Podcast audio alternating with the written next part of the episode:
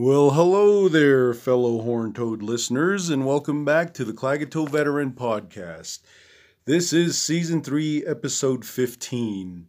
And on tonight's Episode 15, I have the International Women's Day theme going on. Well, it's not so much about international women, women, it's more about the Navajo women, but I will use this to um, progress forward with my segment subjects. And the first segment subject will be International Women's Day Acknowledgement. Number two will be Role of Navajo Mothers. Number three will be High Prices Women Pay. Number four will be the Evolution of Womanly Traits. Number five will be Navajo Taboo on Womanhood. Number six will be spousal abuse. And finally, number seven, the last one of the night, is a recap on res relationships.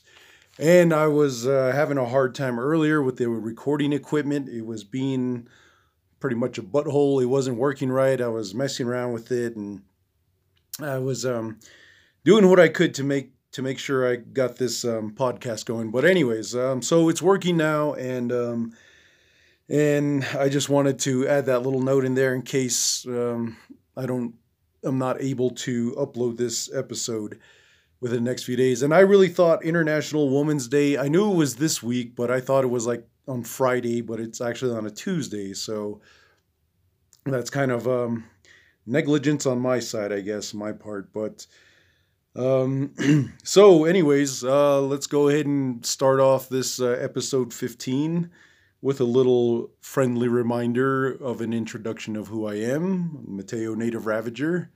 And um, we're going to go ahead and start off the first subject of the night, which is International Women's Day Acknowledgement.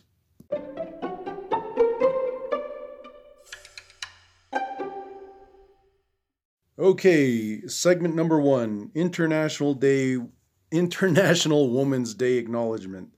My point on this is that um, all the hard work women have done throughout the years that have gone unnoticed, but it has made um, many differences for humankind.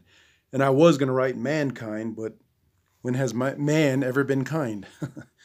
uh, so, anyways, um, so that was my point basically of like why I wanted to do this was basically, you know, International Women's Day. Um, I just tried to make sure that although I am acknowledging that day, I am more focused on Navajo women.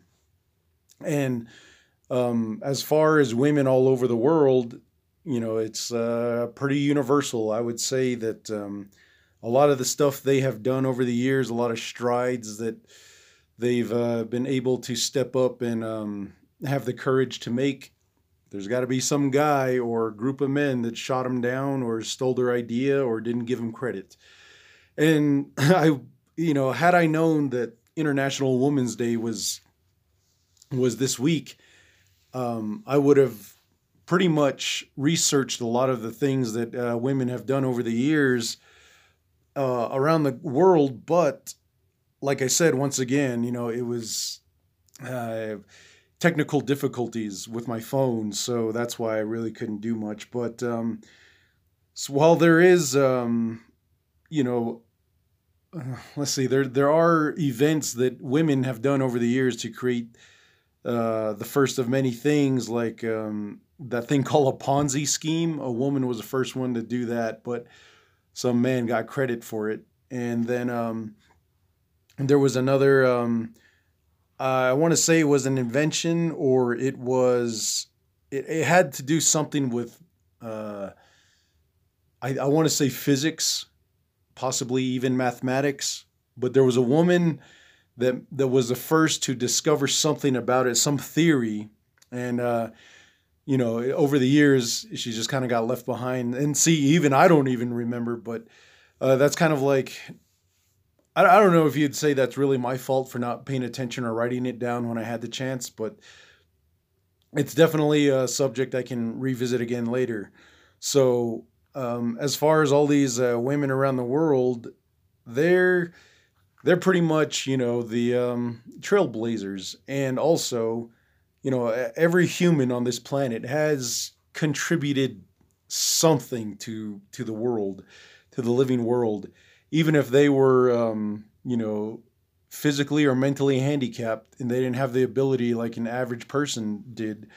They still made like Helen Keller, you know, blind and uh, deaf, but she was still a- able to get an education and, um, you know, make a difference in in uh, and what we can do nowadays. It, you know, we probably couldn't even compare to how she was able to do all that, but you know, it's stuff like that where I wanted to really do a later episode on, but you know, I'll just go ahead and do it with this.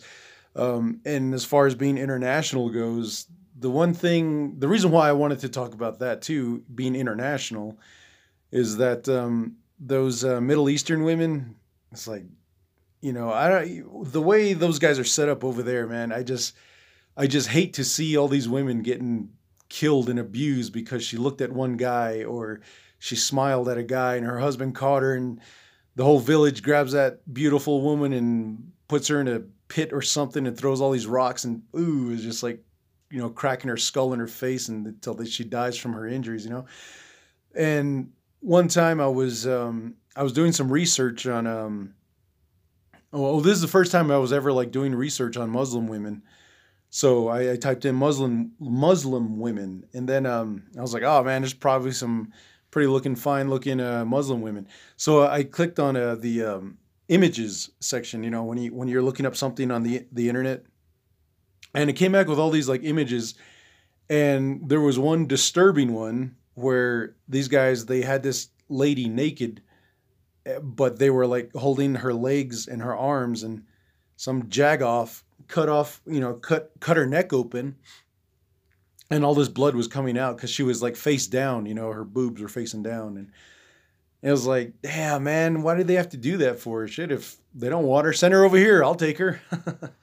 but um, anyways, so that's why you know I'm saying like as far as international goes, I just wanted to give acknowledgement that there are a lot of um, you know uh, women from the past that have really been able to make a contribution to I don't know the the world around us, the uh, the timeline that we're living in, and it's definitely shaped and structured some certain parts of our lives. And living now in modern society, it's kind of gotten to the point now where, you know, they're still in a situation. Women are still in a situation where they're mm, they're still like not acknowledged but they're acknowledged more than they were before. But at the same time, they're being more sexualized in society. Like, uh, let's take Miss Navajo Nation, for instance. Um,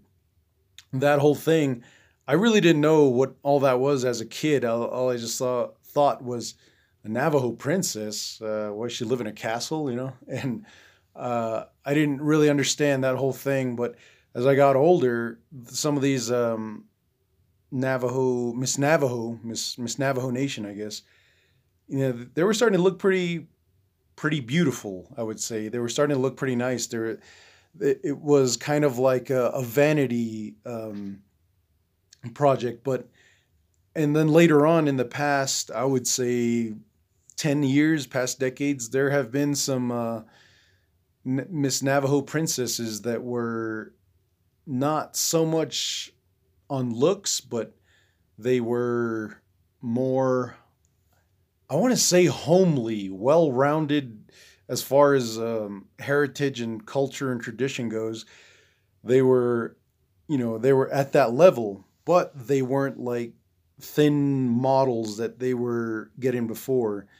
Now they're a little bit more, you know, there's a little bit more chunky. I mean, they were just a little bit more overweight, but I'm pretty sure they really knew their um, their culture back and forth. And then that jumps to um, last year when um, I went to this bike rally and Miss Navajo Nation was there, the one for uh, 2020.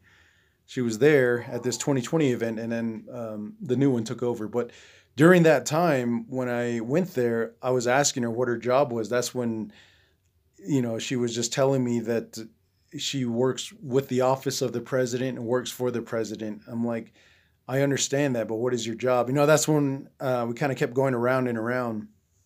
And um, at the same time, the bikers were revving their engines, and it was kind of hard to hear what she was saying. That she had a face cover on. I was like, fine, whatever, man. Then when the new one came in, I saw her at the um, Navajo Museum, and I was like, "Oh, hey, so you're the new Miss Princess, Miss Miss Navajo Nation Princess?" I said, and she goes, "Yeah." I said, "Well, I had a question for you." I said, I walked towards her. That's when her and her handlers, they they took like one or two steps back. I'm like, "Really? You're gonna be afraid of me?" I'm like, "What threat am I?" You know, I'm asking you, trying to ask you a question.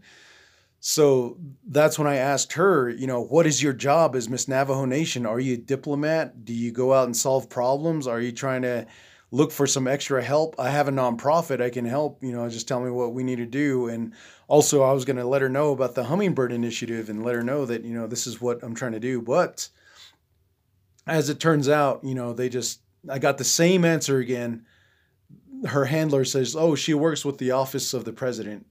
And I'm like, did I ask you a question? No, I asked her right here, Mrs. Uh, Mrs. Princess here, you know. And it, you know, it was just kind of left like left me with a bad experience of where the hell are we going in our society or Navajo society when our princess, Miss Navajo Nation, the representative that's supposed to be welcoming to all people, is suddenly taking back steps away from me. It's like, what the hell am I going to do? Rape you in the middle of the day? I mean, that's pretty dumb, you know and you know, it, I I was just kind of like put off by that whole thing, and I was like, man, if there's ever a chance where I run into someone that I know that's running for Miss Navajo Nation, uh, the princess or the queen or whatever it was, then I would tell her, you know what, hey man, just find out what it is your job is. Let me know, and then I will, you know, make sure that it's well known. This is what Miss Navajo Nation position is for. Because as of late, lately, I haven't really been able to. Um, I haven't really been able to research that either. I'm a, I got the nonprofit thing going on. So, anyways, so going back to International Women's Day, I'm not really sure what this day is for. I'm just trying to assume that it's obviously, you know, giving women across the world their own day where they can be celebrated for all their accomplishments and achievements. But um, I'm kind of looking at the Navajo Nation. It wasn't really promoted out here, so that's why I'm like, oh shit, it's on Tuesday. I thought it was like on a Friday because I heard about it, but I just didn't know what exactly was going on until you know I was listening to all that. But another thing I wanted to say about this International Women's Day is that. Um, as far as the Navajo Nation goes, I had some reflection, you know, um, of the past women that have be you know come and gone you know meaning that oh excuse me meaning that they w- once they reached that puberty age where they could have children you know and their children grew and they raised them and then their children got children or their next children had children. By this time this young girl has grown through all the stages of adulthood and is now an old lady, an old grandmother. And, um, you know, I, I was just thinking about that generation of women, you know, when they were, when they were pretty much hardcore, like back in the, like my granny was back in the 80s and 90s. And my granny passed away in uh, 2009.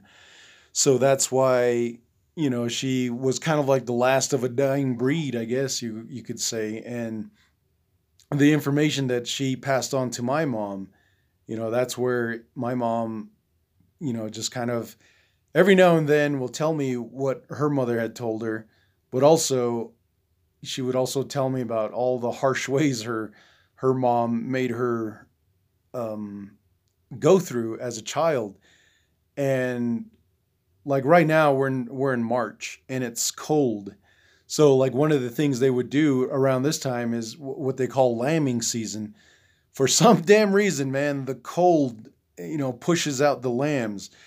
So what these uh, elderlies would have my mom and my uncle and my other uncle and you know what they would have them do is wake up in the mid- wake them up in the middle of the night out of a dead sleep and then chase them down to the corral to see if there's any lambs that were born if there were lambs that were born they'd have to pick them up and bring them back inside and then um, you know they could take care of them there so the lambs don't freeze out there and um, but then you know you got to imagine being you know woken out of a dead sleep and then you know being told to do a task out in the cold in the dark and then you have to do it and then uh, you bring the animal back and then you're still tired you know it's like two o'clock in the morning and then they tell you to go to sleep so now your time frame's all jacked up and then you know you're you're in deep sleep and then they start yelling at you probably hitting you with a stick telling you get up and catch the bus get ready for school and all that stuff. So it, you know she when she tells me stories like that i'm just like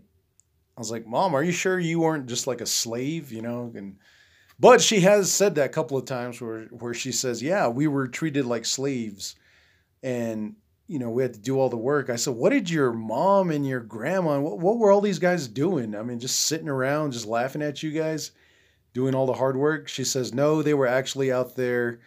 You know, um, butchering, or they were um, getting firewood, or they're fixing something the the hogan, or or you know, fixing the corral or something. You know, and um, or weaving, weaving or doing jewelry. So all that is where you know those are the type of uh, things that were passed on, and that's why this International Women's Day, I at least wanted to do a podcast to kind of um, you know capture a little bit of that essence and say you know this is where I'm coming from as a man. You know this is where my mother has taught me and my dad was around yeah sure but the lessons i learned off of him was to not beat up and abuse a woman and treat her like trash and uh, drink on her and take her for advantage uh, not advantage but take her for granted you know so that was the type of lesson i learned off of my dad but the lessons i learned off of my mother is more like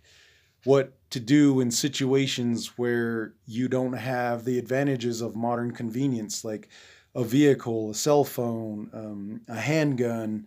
You, you find yourselves in these situations where you know you're pretty much faced against death, like you know, like with wild animals, or um, you got a sickness, or you got some kind of injury and you're bleeding to death. You know, what can you do to help you survive to the next stage, to the point where someone can help you?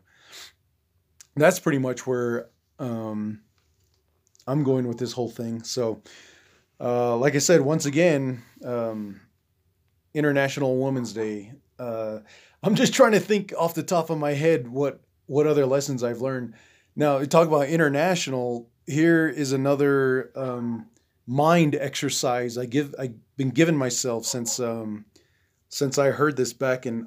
It was either in middle school or high school but one of the um, teachers at the time had told the class in China, there are women who are pregnant, they're working in the rice fields. Um, they will keep working until they go into labor. And once they um, have their kid, because they're going through all that trauma, pushing out the baby and all that, um, the, I don't know, it's like crime lords or whoever the hell they're working for, um, they, they're sent back to work as soon as they're done pushing out the kid, they're like, you know, get your ass back out there and get some more rice, you know.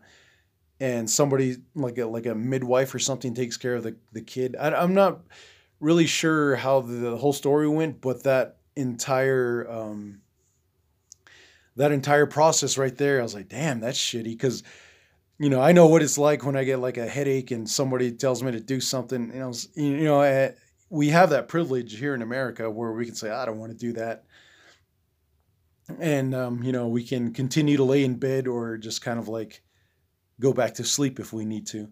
But you know a headache is nothing compared to a woman giving birth to a, a child you know a baby.